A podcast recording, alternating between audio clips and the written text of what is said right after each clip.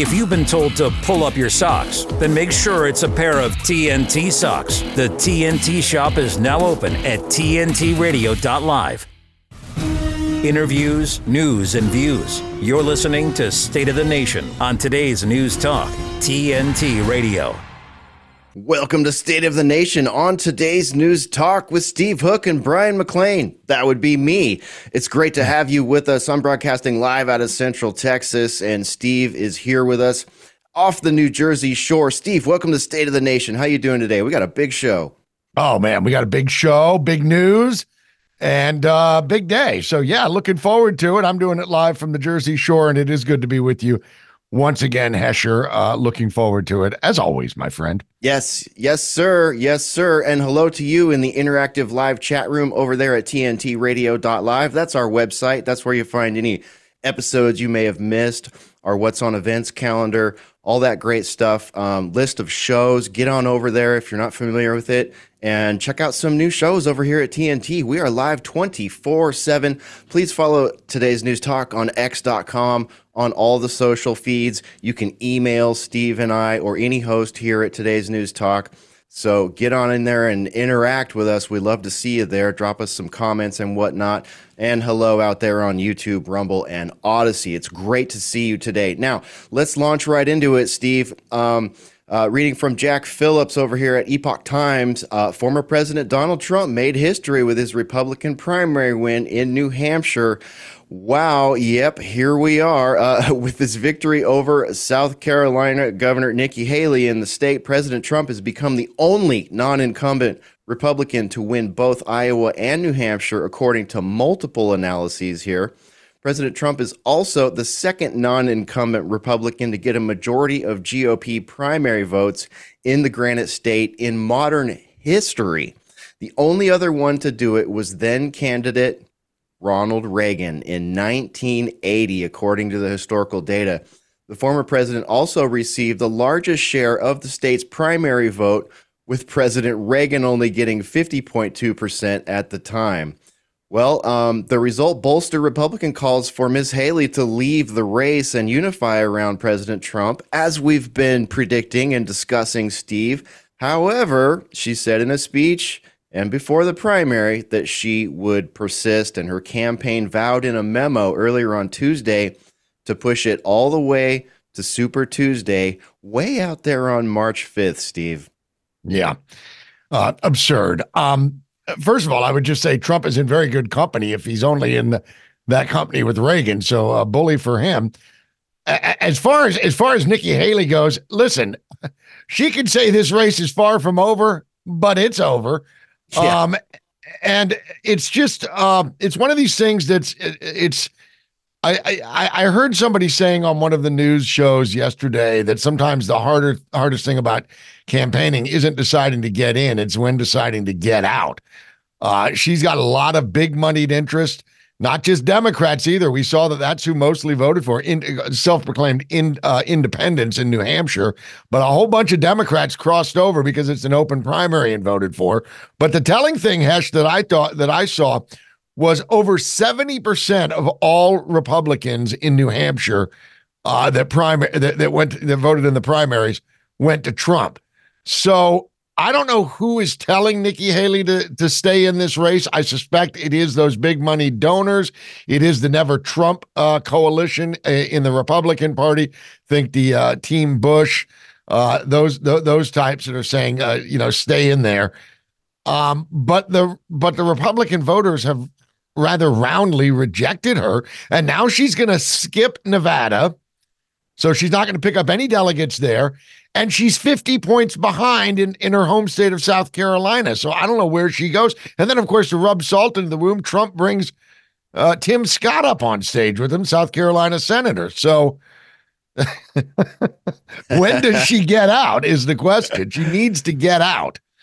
Yeah. Well, her comment um, was the following. Let's see here. Uh, she said, um, that President Trump's win would mean that Republicans lose in November. So she's doing a little bit of stick. Please vote for me, little stick and carrot. Please vote for me. Here's the quote The worst kept secret in politics is how badly the Democrats want to run against Donald Trump. the former governor said, uh, "quote A Trump nomination is a Biden win." Okay, so President Trump snapped back at that and he described Ms. Haley as an imposter on Tuesday. He said, quote, I don't get too angry, I get even. Uh, he said this in a Truth Social post where he wrote that she's delusional and just lost Nevada, which will hold its primary soon. And then he went on to say she's not going to win, but if she did, she would be under investigation. I could tell you five reasons why already. Not big reasons, little stuff that she doesn't want to talk about end quote. So uh, here we go steve. That's going to be sort of the talking points here. Haley's going to say hey if you give it to trump he's going to lose to biden which might be a little bit laughable if it weren't for all the uh, threat vectors when it comes to our uh, election integrity. Yeah, well, you're not kidding. I don't think Trump was necessarily threatening her with you're going to be investigated so much as he was saying, if you think they're coming after me, uh, make no mistake, they're going to come after whoever the nominee is on the Republican side. That's just who Democrats are. I won't even pretend otherwise. Uh, they are power uh, craven uh, simps that will go after anybody. Trump just provides the biggest target. Uh, the thing is, is Nikki Haley said something that I found amazing. She said, the fact that so many independents and Democrats crossed over proves that I can win. And I, am like, well, no, it doesn't prove any such thing, really. It, yeah. it proves that you can't win Republican votes, is what it proves. But a lot of people, as you mentioned, Hesh, are, are, are starting to come around to saying, hey, it's time to bag out. At least Stefanik, who, of course, is on that list of uh, the Veep stakes. We'll see if she gets the call. She tweeted out or X'd out. I don't know how you say that now. Congratulations at Real Donald Trump on your huge hashtag Trump 2024 New Hampshire primary win. House Conference Chair Elise Stefanik posted that. She said Nikki Haley must drop out so we can focus on de- defeating Joe Biden to save America. The Trump train isn't slowing down. President Trump will hashtag save America. Then Tom, Tom Cotton, Republican uh, uh, of uh, Arkansas, came on and said, uh, Trump is a de facto GOP nominee moving forward. Congratulations to President Trump on another decisive win in New Hampshire and becoming the presumptive nominee of our party. Kristi Noem chimed in, and even last night I was watching coverage as the uh, as the results were rolling in. Uh, Ronna McDaniel was on Fox News, and she basically said, "Okay, uh, Nikki, you've had your fun. Time to bag out, so we can all coalesce around Trump." Uh, because I think you're right. Delusions of presidential grandeur are that and a lot of donor donations, uh, donor monies are the only things keeping uh, uh, Nikki Haley in the race, and I suspect those will start to dry up uh, relatively quickly. Yeah, but yeah. we'll see. Talk about talk about a pile of ceremonial propagandistic dollars coming from the wrong side to a GOP candidate to to you know to what? To perpetuate a farce to perpetuate uh you know whatever this is? And you know what? And you know what hesh? That's that's the real rub isn't it? Because what nikki needs is the money to continue. But the very folks that she's getting the money from are why people can't stand her. So, I mean, and I, I, that sounds a little bit harsh, but I mean, that's why Republican voters don't gravitate towards her. Trump voters aren't going to budge from Trump. And she's not winning anyone else over that are even on the margins because she's taking money from, you know, lefties uh, and and globalists. So yeah, the very the very criticism, yeah, exactly. It's crazy. Yeah, absolutely. Reid well, Hoffman, perfect example. Yeah. yeah. I mean, great example. Look at his uh, donation record and tell me yeah. that's not just uh, gambling because it ain't.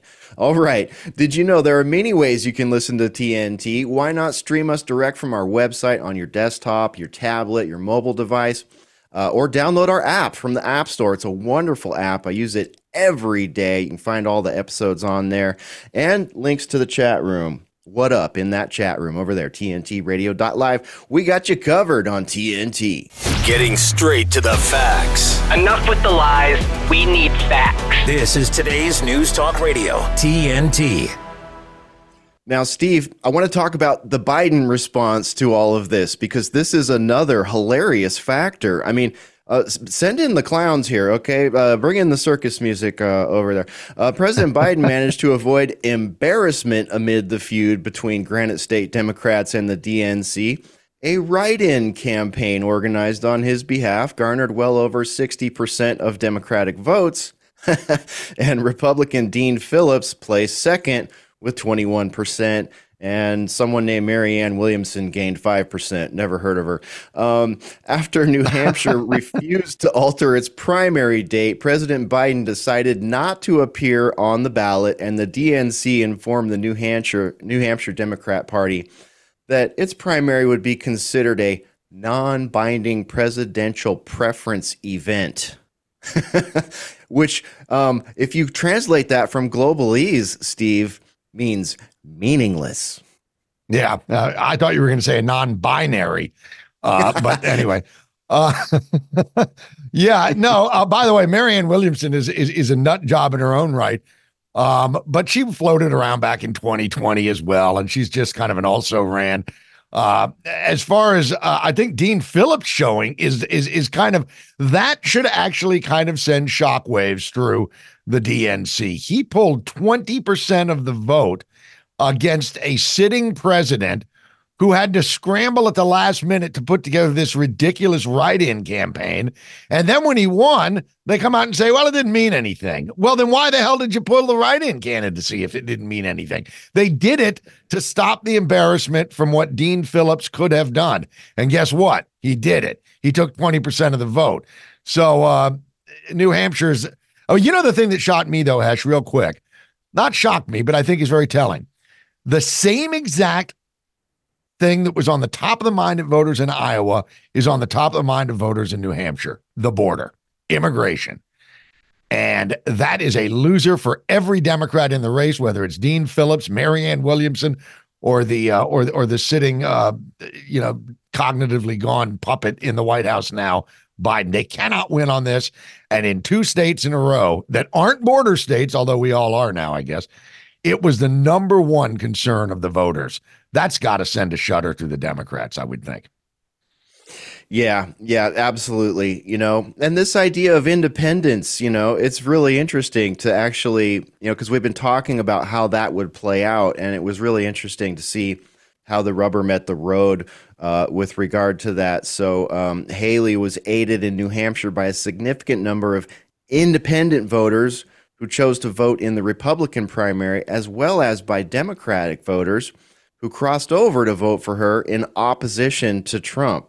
So, New Hampshire laws um, allow independent voters termed uh, undeclared. So, a lot of times you'll see undeclared and independent sort of mixed into the same bucket of meanings um, to vote in either primary. Uh, very interesting. Here's a quote. I had a lot of liberal friends tell me they were going to vote for Nikki Haley, and that was uh, said by one Michael Garzinski of Manchester, uh, speaking to the Epoch Times. So I think that is definitely um, a factor here. But how strange is that, Steve? I mean, it's it seems like a sideshow trick almost to uh, sort of lean into the Trump derangement syndrome or you know, I, I don't even I don't want to paint with too broad of a brush there, Steve, but you know, it's like um okay, yeah. yeah, you can you can leave that to me. I'll paint with a broad brush. You'll recall you'll recall the day before yesterday I stated that New Hampshireites are, are they're they're like the French. They're contrarian. Uh, and, and this kind of proves it. This kind of proves it. What ends up happening, what what ended up happening was uh, all of these folks decided to cross over and and I guess vote uh, for Haley. But CNN last night had a, a viewer on, and they were interviewing him. He was exiting the polls, and he admitted he goes, "I voted for Nikki Haley to help tamp down Trump, but I would never vote for her in the general." So those are the people supporting Nikki Haley. She's got to feel good about it. Uh, yeah, know, obviously, I'm kidding. yeah. And well, um, looking ahead here, while Miss Haley on the evening of the 23rd vowed to keep fighting, the what's up with the long-term viability of this campaign? Um, they say it remains an open question, but I don't see much of an open question here, Steve. Yeah, the the long-term viability of a of a Haley campaign. Yeah, I think it. I think it depends on just how deep into the pockets these donors want to go. Uh, I think it's abundantly clear that she's not going to be the nominee. Uh, so at this point, any continuation of uh, of her campaign serves one purpose and one purpose only: bloodying up Trump. Is that really what she wants to do with her political capital, such as much of it remains?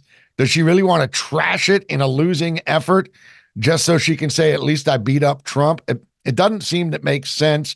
But like I said, sometimes getting out of campaign uh, out of the campaign can be harder than getting in, especially when these people are breathing down your necks. I'm ready to cut a seven figure check, that kind of crap.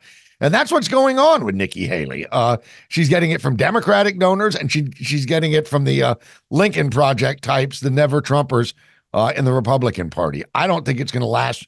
I would be shocked if she doesn't bag out after South Carolina and she actually does follow through to Super Tuesday. But I've been shocked this entire campaign season already, and we're what? We're in the last week of January. Yeah, it's going to be a long campaign, buddy. Yeah, it is. Yeah, it's going to be a, a, lot of open goals for discussion for us moving forward for sure. It's staggering to me how much money goes into what is going to be a failed campaign. You know, what happens to all that money? Does it just get blown off? You know, what happens to what's left of it when she does bag out, even if it is all the way up at Super Tuesday? I don't know. So many open questions remain, and we're going to do our best to keep on top of it right here at State of the Nation on today's News Talk. TNT's Jeremy Nell. Nice comment here from Rebecca. She says the youngest people um, I work with are a bit more mature, but their interactions with the public is stifled, and she's referring to the excessive use of cell phones and social media and how it's making them so antisocial also. The business is open six days a week. One of his staff members formally requested that they shouldn't, you know, that they could they be given permission not to have to work on Wednesdays so that they could help at the dog shelter. Now, as you know, I'm a dog lover. I have hunting dogs. I've got dogs coming out of my ears, my Malinois, and this dog, this Malinois, is bright even by Malinois standards. She can do crossword puzzles. Is lying under my desk at the moment, feeling sorry for herself because she's just come on heat for the first time and she's completely bewildered. She doesn't know why she's bleeding to death. it's not about whether it's a good or a bad thing to work at animal shelters. That's a delightful thing. It's a noble thing to do. But who in their right minds goes to their boss and says, Would you mind? I'd rather not work on Wednesdays if it's okay, because I've got other priorities in a, in a town down the road. Jeremy now on today's News Talk. TNT. God's truth is enduringly true throughout all the generations. It transcends culture. The church is always going to be an embattled people. If it's swimming with the tide, it's not being the church of Jesus Christ. Look to the past, learn from the past, because the whole world lies in the power of the evil one. China has more than 200 confirmed cases of coronavirus, it's called. The entire state of California ordered to stay at home. That's 40. California has some of the strictest policies leveled against churches. Gavin Newsom's executive order threatens jail time and a $1,000 a day fine. Government stopping people from going to church, Dr. Fauci. When I went into the White House, when I sat in on the task force meetings, was a shocking level of gross incompetence. Mortality rate from the virus was 0.2 percent you know 99.8% survival rather than the 3 or 4% mortality that the, the, people were saying at the time. The culture and the understanding of the people of Grace Church has always been not only do you obey government, but you honor government. Thousands of people in the streets, but you can't have church. The hypocrisy of letting people riot helped us all understand one thing. This is not what they say it is. By meeting, we're testifying the government has no jurisdiction here. I was arrested and driven to a maximum security prison. The government has obviously uh, turned up the heat on churches. My daddy. When the churches fall silent, the only religion left is the state. We needed to make a biblical statement because we always put ourselves under the authority of the Word of God. LA County threatened Pastor John MacArthur with jail time and arrest. We were going to be sued.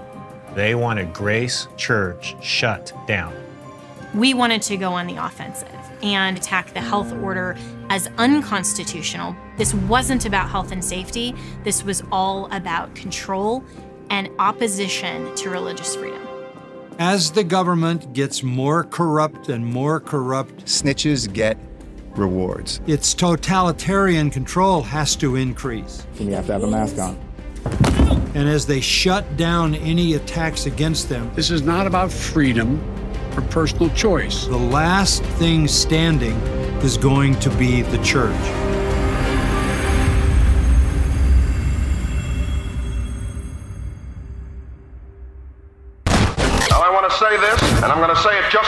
This is today's News Talk Radio, TNT. All right. Well, at State of the Nation, we always love to catch up with our next guest, Steve Cohen.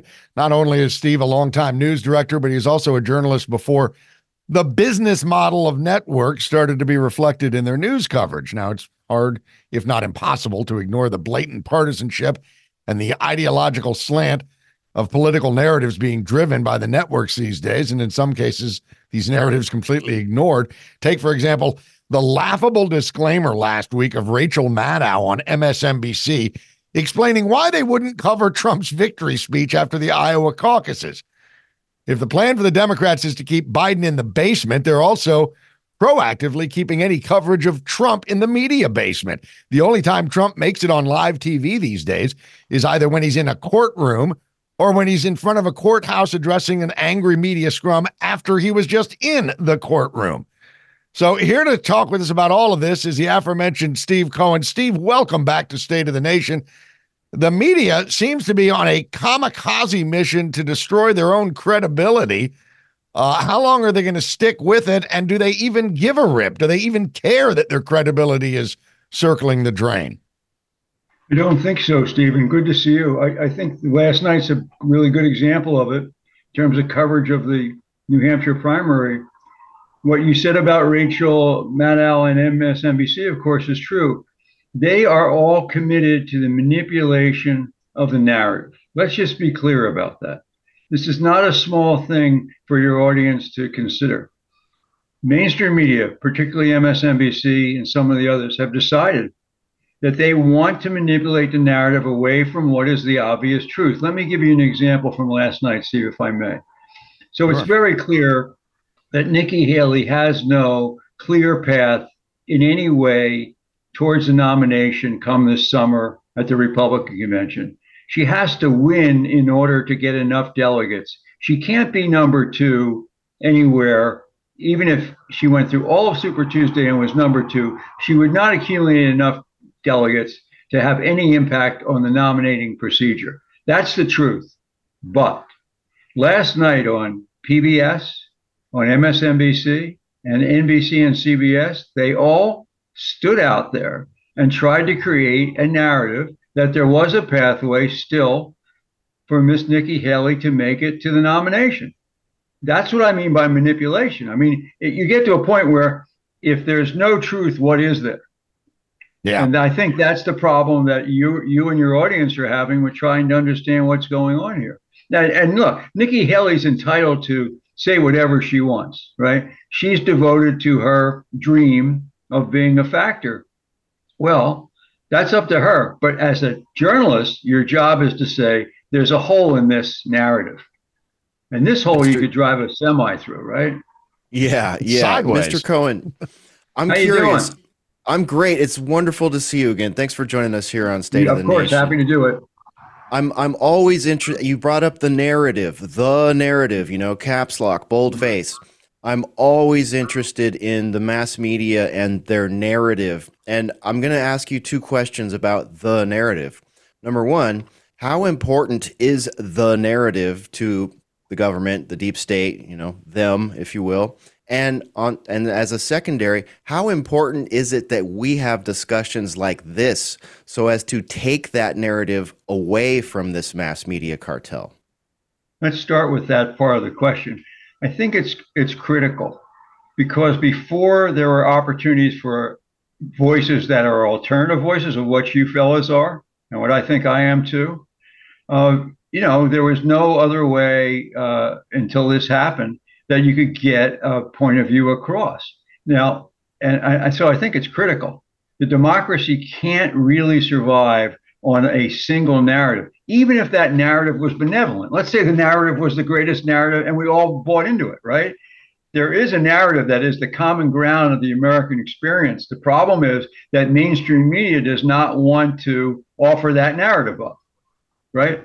That narrative is that we are not racist, that we are not white supremacists, that we are about progress and and and aspirational for all of America. That's the narrative. But that's not the narrative that mainstream media wants to have. And why is it you ask me that? Here's why. Because all the folks that are running those places, they all have the same view of the world. They have a they have a worldview which is the Democratic National Committee's worldview. And let, I'll, I'll just give you, I'll knock off a few things, and you can you guys can nod. So if you got all those people in the room and said, "Hey guys, if you agree with this, any of these things, raise your hand." Here's what. Okay, let's start with this. Abortion is okay. They're going to raise their hand, right? Big government is, is benign and doesn't hurt us. We should spend more money on social programs than we do on protecting ourselves with the American military. Raise your raise your hand. America is a racist nation. America is built on white supremacy. Okay, that's just off the top of my head. That's a half a dozen. All right. I Yeah. could go through another. I could go through another twenty of them. Like there, there, there must be a two-state solution in Israel, no matter what. So that's the problem. Is that these are like-minded people that are supported by a like-minded uh, power structure, which is the which is currently the American government, and also this thing that Donald Trump called the swamp, right, or whatever you want to call it. I call it an administrative state. The administrative state. Does uh, does that get to your to your question? It's a pretty deep question, my friend. You always ask Yes. the ones that are. Yes, pretty deep. absolutely. I love the Yeah, it- existential questions. Yeah. well, it You're certainly does it, get yeah. to it.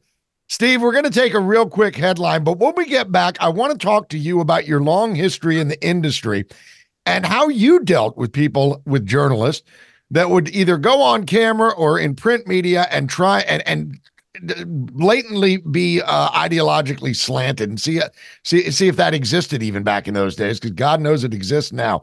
Our guest is Steve Cohen. You're watching State of the Nation on today's News Talk TNT. Question. What are you guys doing today? The news. Now, TNT Radio News. Sounds good. For TNT, this is James O'Neill. In a significant escalation of the conflict in Gaza, Palestinian terrorists executed the most lethal single attack against Israeli forces since the Hamas initiated raid that sparked the war. The attack resulted in the death of 21 Israeli soldiers. On Monday, House Judiciary Committee Chairman Jim Jordan issued a subpoena to the Department of Health and Human Services, demanding the department to provide data and details about its handling of unaccompanied alien children at the U.S. Mexico border. Don't miss a thing. Be sure to download the TNT radio app from either the Apple App Store or Google Play so you can easily listen live to us anywhere, anytime. Available right now to download, keeping you up to speed on TNT Radio. All right, welcome back to State of the Nation. Our guest is Steve Cohen. Steve is a long time uh, news director. He worked everywhere from Peoria to LA to Detroit to Boston and all points in between. Steve, the question that I put to you before the before the headline break there was in your experience when you look back over your career was there ever a time when you had to pull a journalist aside and say hey look man your your own personal opinion is is being reflected in this story you need to watch that because it seems to me that's what's being promoted now and i agree with you these are a bunch of bubble dwellers but did you have any instance where you needed to to pull somebody aside and get them back on the role of journalist Steve, I think that the, the difference between now and uh, you know the decades where I was running America's big newsrooms, it wasn't ideological. The debates that we had were were fact based. They were about how you know h- how many facts can you put together to to support your point of view. If you did, if you had a point of view and you did not have the factual base that we would agree that those were the facts on a story, then we would edit the story or we would kill a story. I can remember a number of times with people, I'm not going to give you their names, but very well known American journalists that I said, look, guys, uh, you just don't have the facts for this. I understand your conclusion. Now go back and get the facts and let's put them together. Why? Because fact-based journalism is journalism that has that gets to the truth, right? And what we have today is journalism that had nobody even cares about the facts. They care about the spectacle.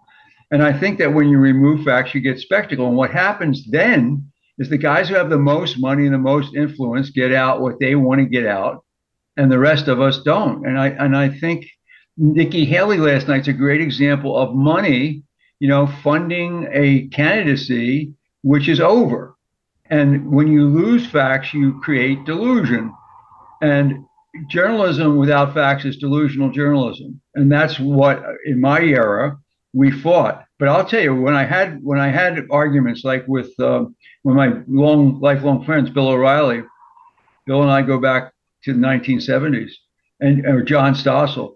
Those were fights over facts. You know, we both knew what result we were after, but we had to make sure we could go through the steps to get to the facts because we believe that the truth or falsity of a statement was more important than anything else, and that you had to weigh what you wanted to present to the public against the truth or falsity of the statement. And also, the other thing is, we never had malice. I mean, we may have had strong opinions about what we were doing, but we weren't trying to be malicious to get people just for the sake of getting them, which is what's happening today. Or, yeah. or um, you look at MSNBC and limiting Donald Trump's uh, acceptance speech last night because they felt that he might say something which was inaccurate. Let me tell you something. If MSNBC decided to not let people on the air who had inaccuracies in their statements, it would be a five minute news break. yes, I knew where you were going with that. Hold on, I get I got a laugh out of both of you guys. That that's the first time that's happened on this show. No, that's great and very well said, sir. Now, let me ask you this then, in in light of what you just said, building on that, in in journalism, eh, you know, and we've talked about this before. I don't have a journalism degree. I'm an IT guy, but in journalism, even as an IT guy, it's my understanding that the standard procedure, right, standard operating procedure would be of a good journalist would be to have multiple sources and look at all sides of analysis on whatever the topic is. Um, how and to and to never have malice, as you said, to never have their own um, identity politic getting in the way. Clearly, like we all have our biases, and you know, there's a bit of that that's okay in in a pundit or a journalist, but what happened? How did we get here? Where where did the people like you go who would rein that back in? I think I think the answer to that is that the beginning of a 24/7 news cycle really pushed away fact-based journalism to opinion-based journalism. So when you watch CNN or even Fox News, and you see these panels of pundits. I mean, last night it was insane. I mean, they didn't have enough desk for all the people that they had on the on the pundit panels. And these pundits say what's on their mind based on some small amount of evidence, but they're not bringing source material to their opinion. They're bringing one or two people that they know as, as sources that they bring forward. So basically, it's opinion piled on opinion to placate a 24 7 news cycle because the news cycle never stops. And if they're on 24 7 as they are, they have to have something to say. The problem is all they have to say is opinion stacked on opinion, not fact based. And in the old days, when I didn't have to do 24 7, right, I used to do eight, nine hours a day. It's a little easier then to be fact based because that's all you report.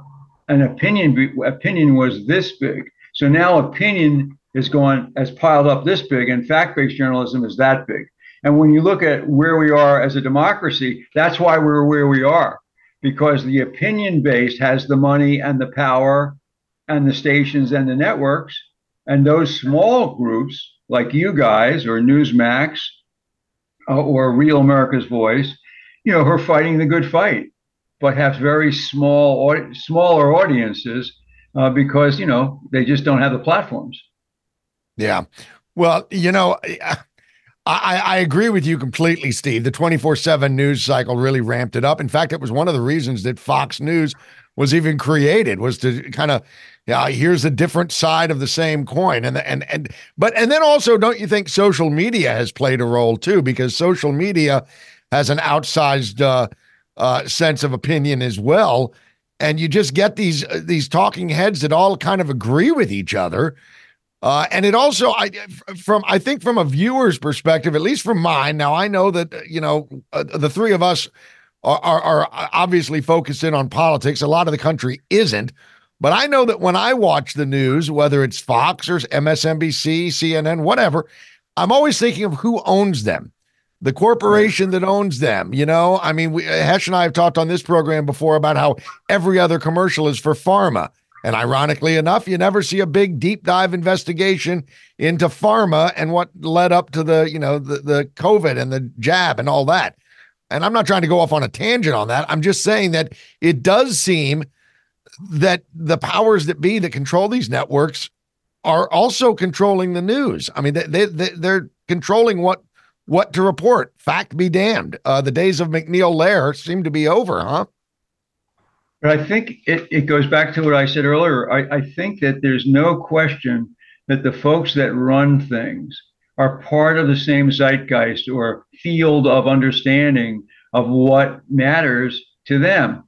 And that's the problem. You know, Roger Ailes and, and Rupert Murdoch established Fox Cable because they could see that there was a significant amount of Americans that did not buy a point of view from, from one side of the aisle. What we've come to see is that our side of the aisle, right, is much broader than mainstream media wants you to, to think. They portray uh, Donald Trump and the 75 million as a minority group in American politics. Guess what? They're the majority group in American politics. and it is the it is the minority views that they're supporting and and uh, promulgating. The result of that is that America is out of joint. We're out of yeah. joint in terms of the psychology of who we are as a nation, and we keep thinking that the concerns of very small slivers of folks, like the transgender arguments would be my best example. I mean, that's two to three percent of the total population of the United States of America. How much airtime has been given to the issues of transgender? Well, it's a lot yeah. more than that. It's not that transgender people should not have equality. I'm not saying that, but there's no equity in terms of coverage. Yeah, you know, yeah, show, it's an show, outside. Yeah, it's outside. Show, uh, show, show, me the coverage of the of the of the young woman who's losing a tennis tennis tournament to a transgender uh, woman. I mean, yeah. that coverage is small. Um, uh, or any or any of the coverage about uh, the American feminist movement, which is a, a, an important general movement, but not monolithic. And I think that's the other point that that comes out of your comment is that the mainstream media portrays all of these concerns as though they're as though they're monoliths. They've they've managed to say that anyone who believes that America should be great again is somehow a white supremacist racist with a narrow point of view of America. Well, that's just not true.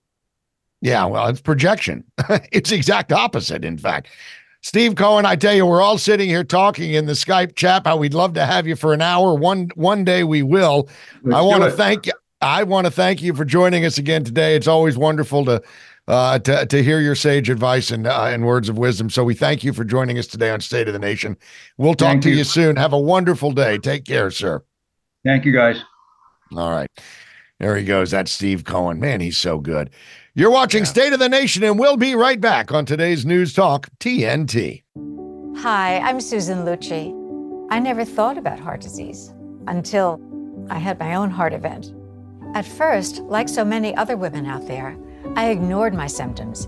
A slight pressure on my chest, shortness of breath. I thought, I don't have time to be sick. I had a, a 90% blockage in my main artery and a 75% blockage in the adjacent artery. I received two stents in my arteries, stents developed through research funded by the American Heart Association. Those stents saved my life. I'm so grateful to the American Heart Association. Their research helped save my life. I can enjoy life with my children, my grandchildren, and my friends. Please, listen to your heart. The only reason I'm here today is because I did. Learn more about the American Heart Association's life saving work at helpheart.org. The challenges our planet's animals are facing sometimes feel a bit heavy. The animals haven't eaten in a day, two days, they haven't drank anything, they're cold, they're dehydrated. But remember, there's good happening right now at home. All right, we were able to get into your unit, and we have all four of your cats. So, uh, okay. and around the world for any animal, any disaster. Search ifa.org forward slash disaster ready. Interviews, news, and views. This is State of the Nation with Steve Hook and Brian McLean. Today's News Talk, TNT Radio. Now, this is State of the Nation, but the actual state of the nation, due to it being such a mess, is it's often hard to bring stories like this next one that have sort of a feel good underpinning to them. The topic we're about to broach is a win for Americans, for the Native Americans of the Osage tribe, and for justice, but it was a long fought. Over a decade of legal battles are wrapping up, and in a major victory in an Oklahoma judge has ordered wind farm developers to dismantle dozens of turbines. Uh, these turbines had been erected on tribal land in northeastern Oklahoma. Joining us now to discuss is policy analyst for Committee for a Conservative Tomorrow, media strategist, and award winning outdoor writer, and also the host of the District of Conservation podcast and CFACT's YouTube original series, Conservation Nation, Gabriella Hoffman. Gabriella, it's great to meet you. Thank you for joining us. This is a fascinating and frustrating story here.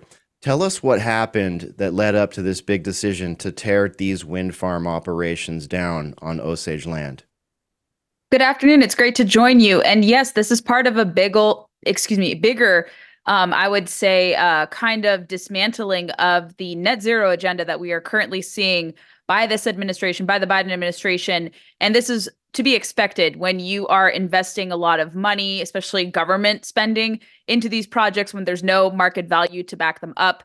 Uh, it's unsurprising to see this. But with respect to tribal land and in this Osage Nation case, this was a very contentious battle. These uh, three particular wind developers had no mineral rights to develop on Osage Nation land. And this is 8,400 acres.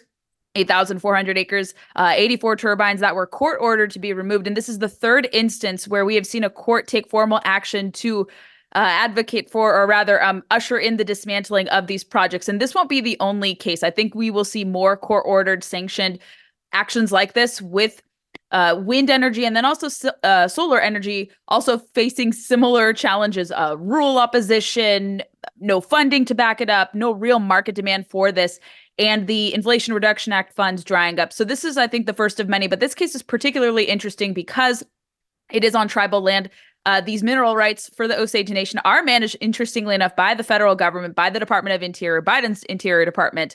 Uh, that is full. That is fully supportive of this net zero agenda, which calls for solar, wind upscaling, and other similar clean project, clean energy projects, which aren't so clean, which aren't so cost effective, and do have ruinous effects. But it, it's an interesting case, and you don't really see this administration saying, okay, we've seen what's happened here. We supported the tribal interests. We don't have that same deference to, let's say, rural communities outside of tribal land. So it's it's interesting that here they're okay with not having the project proceed, but they're not elsewhere. So that's an interesting predicament we're in.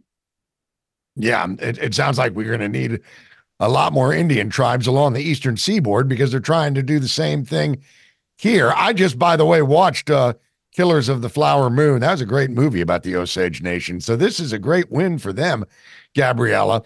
Um, but to your to your very point, I mean, I, I, remember when this first kind of started getting ramped up. Everybody remembers the solar uh, company that Obama toured, Solyndra, which turned out to be nothing more than a big giant slush fund uh, for the DNC. Solyndra, of course, went bankrupt before it even opened its doors because China was producing exactly what they were going to produce at a much cheaper freight.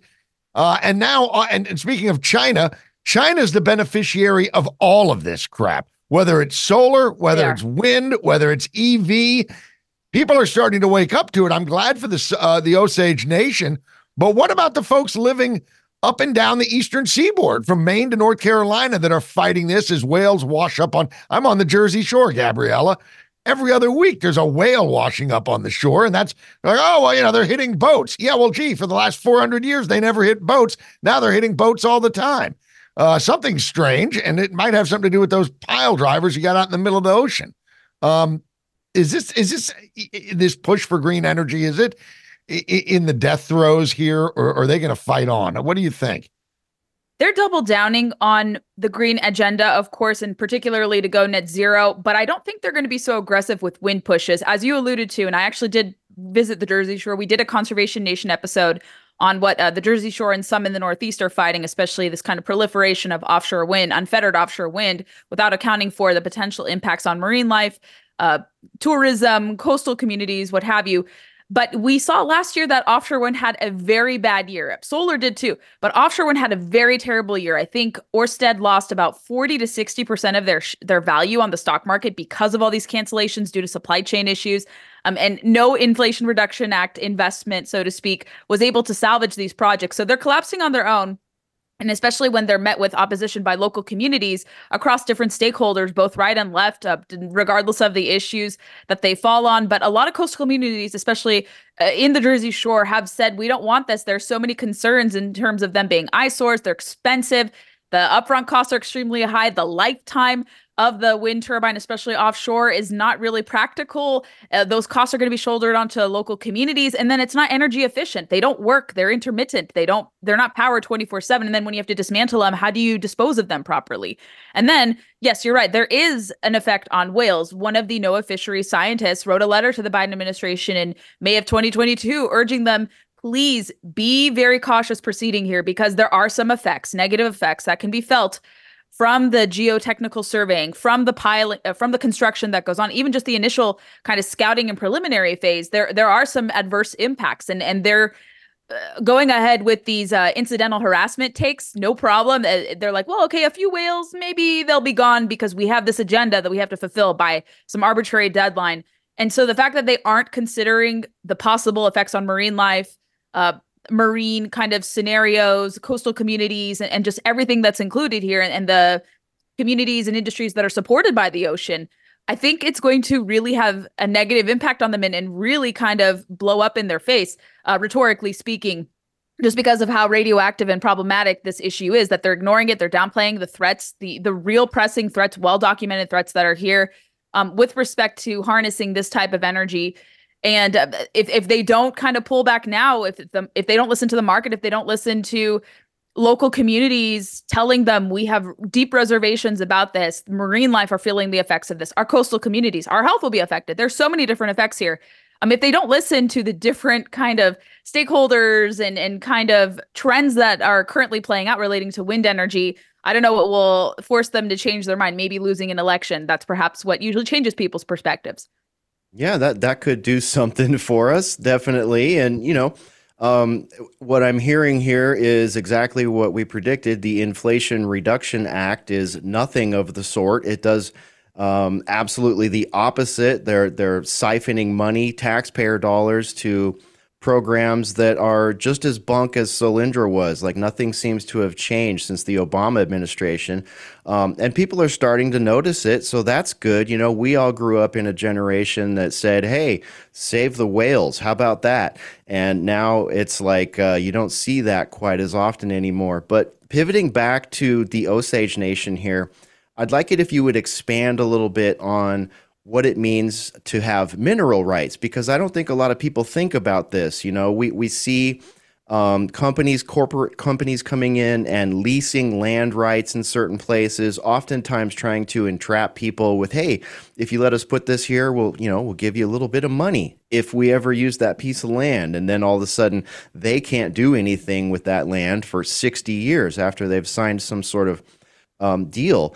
Uh, eh, you know, we, we've spoken. Uh, there's actually grifts, corporate grifts that go on in in this regard. Um, but people don't often think about mineral rights when it comes to land rights. They're kind of a separate category, and you can you actually put a wind turbine up without drilling deep into the into the bedrock? I, I it seems unlikely to me.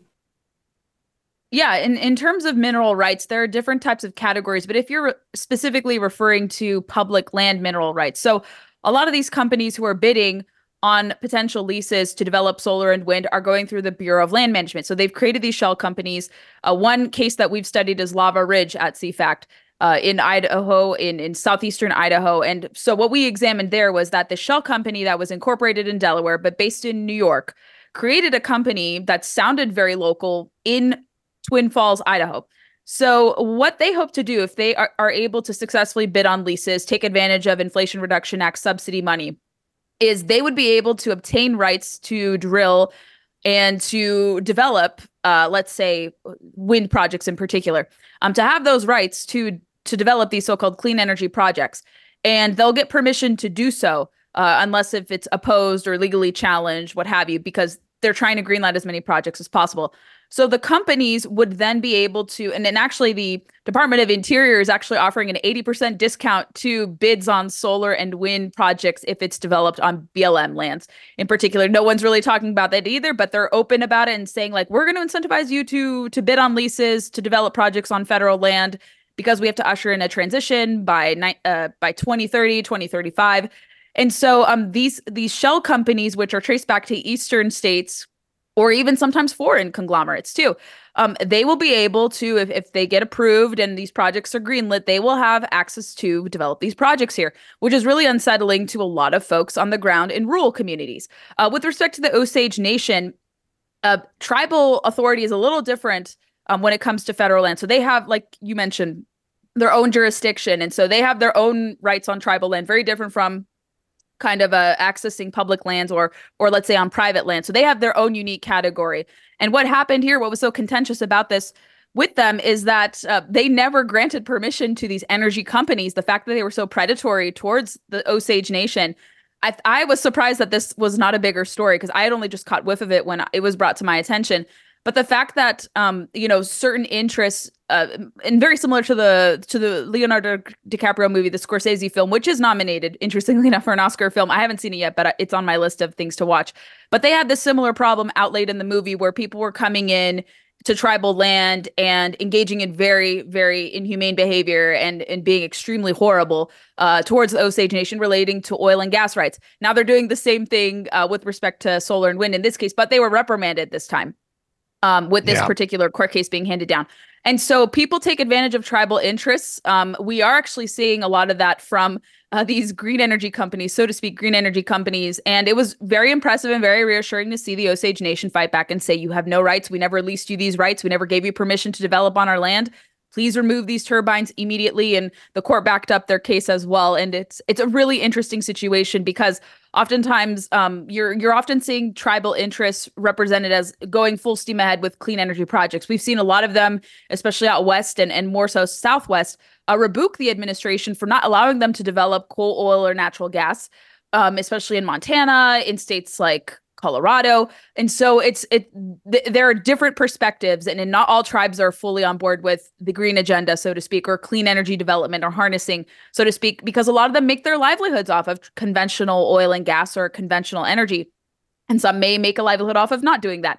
But but in this case they were very concerned about the environmental impacts especially to eagles um, with what those turbines would do. I bet you they were concerned with noise um, considerations and and other different types of effects that are produced by wind farm. Just just destroying the land and going subsurface. How much you have to dig and and develop below surface uh, to install that, and then all the concrete. And then just reinforcements of fossil fuels. They say that they want to get rid of fossil fuels, but you're still having to use fossil fuels to to construct these very gargantuan projects. So they were like, this is just a lose lose for us. We never gave them permission, and the law is on our side in this case. Well, that is yeah. It's funny, uh, Gabriella, that you mentioned that this this case really does kind of mirror the uh, the the theme and the plot of of Killers of the Flower Moon. Same exact tribe and everything. Back then, they made their money on fossil fuels. That's that's what how they became so rich. They had a lot of oil under their feet. They discovered it, and a whole bunch of very greedy folks came in to try and s- steal it from them. And in cases, they they killed people to get it. Uh, but now if we were to, you know, look fast forward 100 years, and here we are again. This is just a big money grab. You mentioned yourself that people are going after these grants. Well, these grants are handed out by BLM, I assume, and the and the administration. And they realize this makes for just like Obama figured it out with Solyndra, this makes for a great slush fund. And all of a sudden, they've got this push to save the planet. I think it's more about saving their political hides and uh, and getting some uh, getting some money flowing here. That's what it seems like to to most people that just kind of look at it for any more than five minutes. Uh, is that what this is? Is this just a big money power grab? This whole green it, thing? it's an assuaging of Biden's environmental backers. So you notice that, let's say they do energy efficiency standards, they push the so called clean energy projects. Who's benefiting? You have to look to see which companies, which interests, which individuals are receiving these grants or, or being able to outbid. It's usually a lot of individuals or companies who put forth money to this president's campaign.